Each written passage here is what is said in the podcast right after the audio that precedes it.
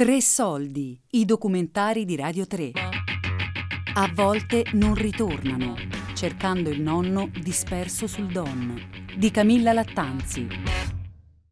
Sulla collina canta la mitraglia e l'erba verde diventa paglia e lungo il fiume continua la battaglia. Ho deciso di cercare mio nonno nell'estate del 2018, quando le condizioni di salute di mia madre stavano peggiorando. Non camminava quasi più, era disinteressata a tutto, aveva difficoltà a concentrarsi. Trovare argomenti di conversazione o attività da svolgere insieme a lei stava diventando complicato. Ma c'era qualcosa in casa che poteva venire in mio aiuto. La scatola di ricciarelli di acqui nella quale da sempre venivano custodite le lettere e i documenti di nonno Deruvo, padre di mia madre, partito per la guerra nel luglio del 42 e disperso nel mese di dicembre durante la tragica ritirata dell'esercito italiano che per volere di Mussolini aveva invaso l'Unione Sovietica al fianco dell'alleato nazista. Con la mamma ci siamo divertite a trascrivere le lettere del nonno. Lei leggeva e io scrivevo.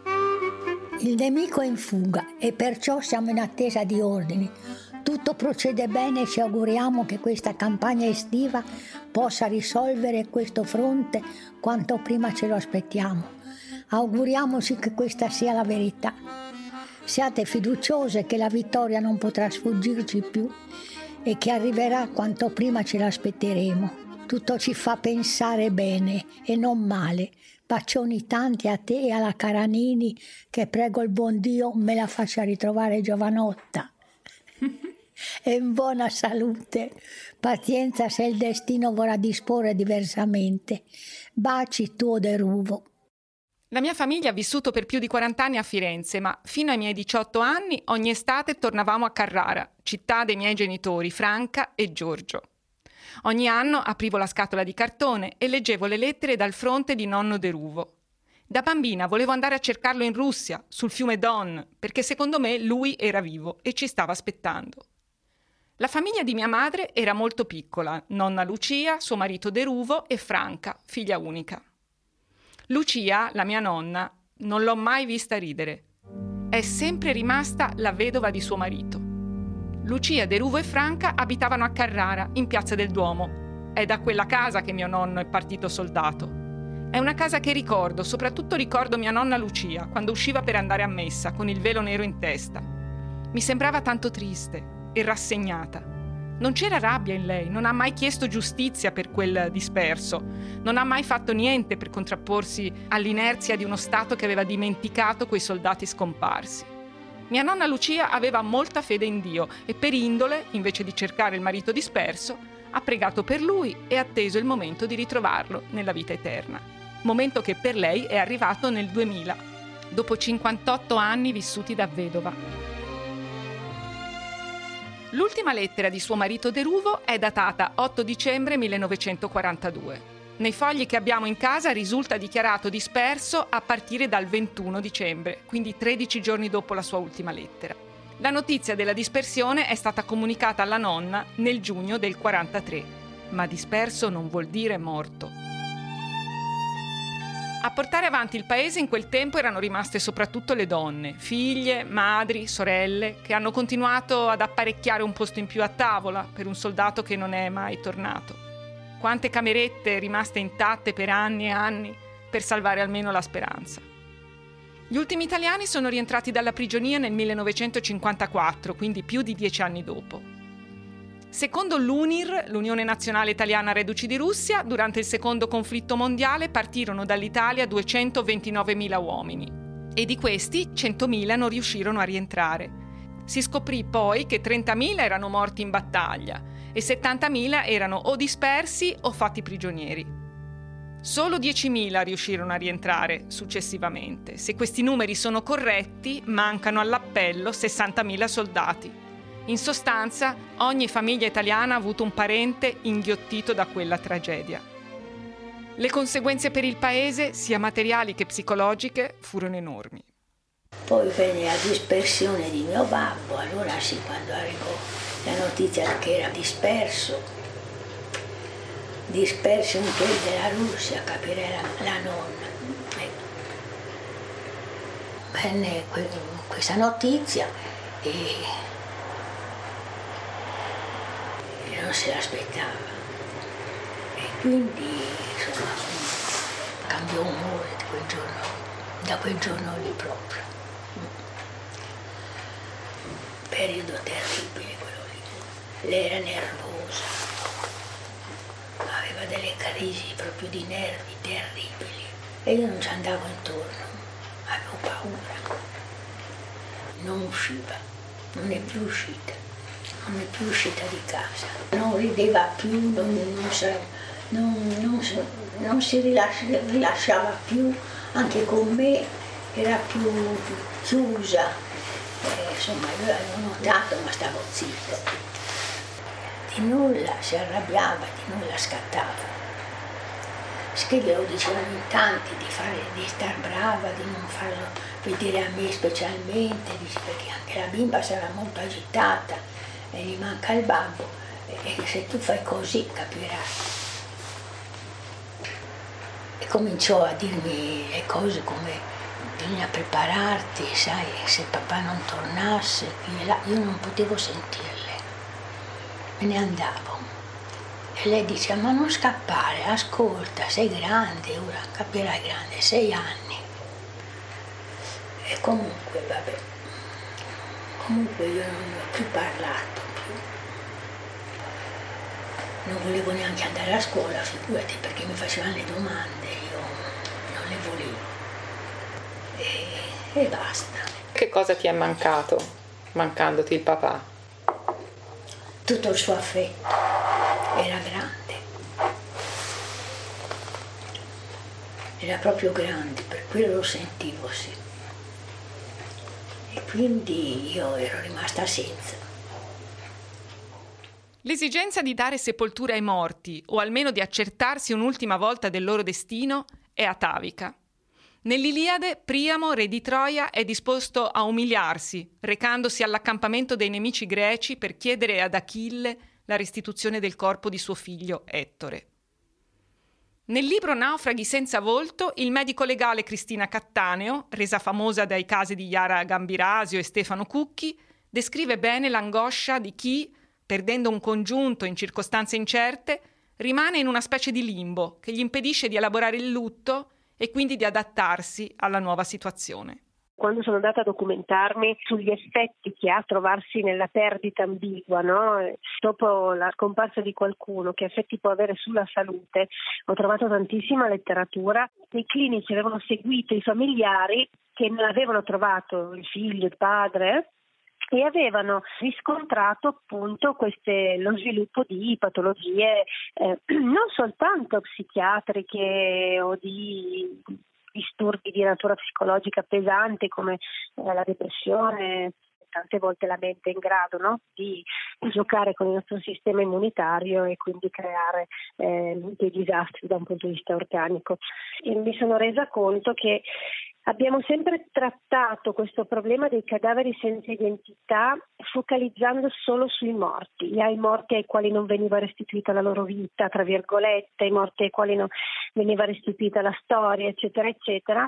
Però morti vanno identificati per i vivi, c'è qui che è scattata questa cosa fondamentale che riguarda la salute mentale della gente, quindi il diritto alla salute mentale. Diventa un rispettare i diritti dei familiari di questi scomparsi diritti alla salute proprio e quindi assume anche un peso agli occhi della politica, no? della, della, di chi dovrebbe muoversi per risolvere questo problema molto, molto importante. No?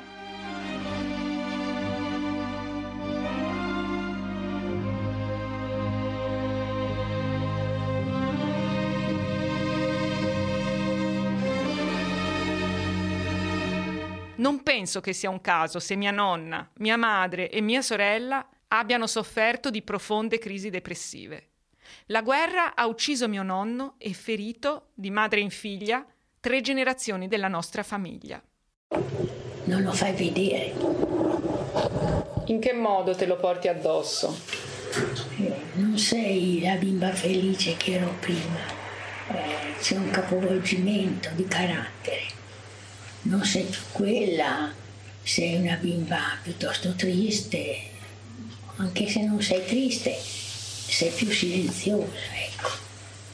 E ti porti dietro questo dispiacere che per me era un grande dispiacere, ma non potevo neanche farlo vedere alla nonna perché davanti a lei facevo l'indifferente. Quindi tu davanti a lei facevi Sì. quella forte, Mm, lei davanti a te faceva quella forte. Non mica tanto, Ah no?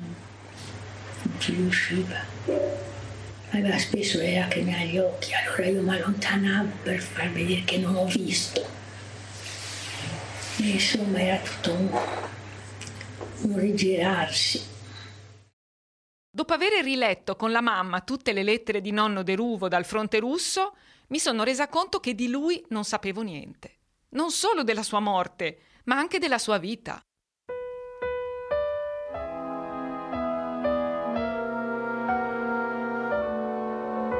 La sua scomparsa fisica, insomma, non era l'unica perdita. Tutto di lui era stato inghiottito dalla guerra. La storia di questo nonno svanito nel nulla, in terre lontane, ha sempre esercitato su di me una forte curiosità. Scene di guerra, fiumi ghiacciati, la sconfinata steppa bianca dove non potevi nasconderti e poi il freddo, che tra l'altro in casa soffriamo terribilmente, sia mia madre che mia sorella e io, costringendo mio padre a temperature tropicali che lui non tollera. A volte penso che quel freddo lì ce lo ha trasmesso il nonno dal suo dicembre russo. Sempre nell'estate del 2018 ho letto un libro che è stato decisivo per me, Gli scomparsi di Daniel Mendelssohn. L'autore, un ebreo di origine polacca residente negli Stati Uniti, intraprende la ricerca del fratello di suo nonno, scomparso in Polonia durante l'avanzata dell'esercito nazista verso est. Partito senza alcun indizio, solo grazie alla sua tenacia, dopo aver viaggiato tra più continenti per scovare e intervistare gli ultimi testimoni viventi di quella tragedia, l'autore degli scomparsi riesce infine a ricostruire la vicenda. Questa esperienza mi ha insegnato che, gettandosi nella confusione delle cose per fare chiarezza su un qualche aspetto della realtà, anche quando non si trova nulla, il solo atto di cercare fa scattare meccanismi che rimarrebbero altrimenti inattivi e che porteranno a delle scoperte. Non importa se insignificanti, saranno comunque più di quanto si sarebbe trovato senza iniziare la propria ricerca. Se non avessi fatto a mio nonno la prima domanda, ora non saprei nulla. Non è questione di miracoli, di coincidenze magiche, basta solo guardare per vedere quel che è sempre stato sotto i nostri occhi. Alla fine tutto, assolutamente tutto sarà perduto, come sono andate perdute tante civiltà. Eppure, per un attimo, qualcosa può essere strappato all'oblio, se qualcuno deciderà di vedere non solo quanto è andato distrutto, ma quanto ancora è rimasto intatto. Incoraggiata dal libro di Mendelssohn, mi sono affacciata su internet. Parola chiave: ricerca disperso in Russia. E mi sono imbattuta nella storia di Silvia Falca, una ragazza piemontese che ha cercato il fratello di sua nonna, scomparso in Russia, e lo ha trovato, diventando così la mia supereroina. Vedendo che soffriva così, le ho promesso: guarda, se sappiamo una data di morte, sicuramente si può sapere un luogo, perché non ha senso conoscere una data e non conoscere un luogo. E se riuscirò a trovarlo, eh, andrò e porterò un fiore per te. E quindi mi sono messa a cercare. Più o meno un mesetto, un mese o due è arrivato il fascicolo per posta. Che emozione. Mm, Sì. Tra l'altro, quando l'ho ricevuto, io ero in montagna Era fotocopiato in originale? fotocopiato. Ero, ero in montagna, mi ha telefonato mia mamma per dirmi che era arrivato e io mi sono sentita potentissima, infatti ho fatto tutta la salita con, una- con un'energia incredibile perché mi sembrava niente rispetto, rispetto a questa impresa di riuscire insomma, ad avere notizie dello zio. Poi lì ovviamente è arrivato il fascicolo scritto in russo e quindi non ho potuto leggerlo subito se non quelle minime cose che potevo capire. Poi l'ho fatto tradurre e, e quindi poi ho capito cosa è successo. Dunque è possibile provarci. Ha ancora senso provarci. E il fatto di aver aspettato troppo non è un pretesto per rimandare ancora. Il momento per me è arrivato. Tardi, ormai, per mia nonna Lucia, ma forse posso provare a regalare alla mia mamma, finché è in vita, l'ultimo pezzo della storia di suo padre, il tassello che le è sempre mancato per elaborare quel dolore.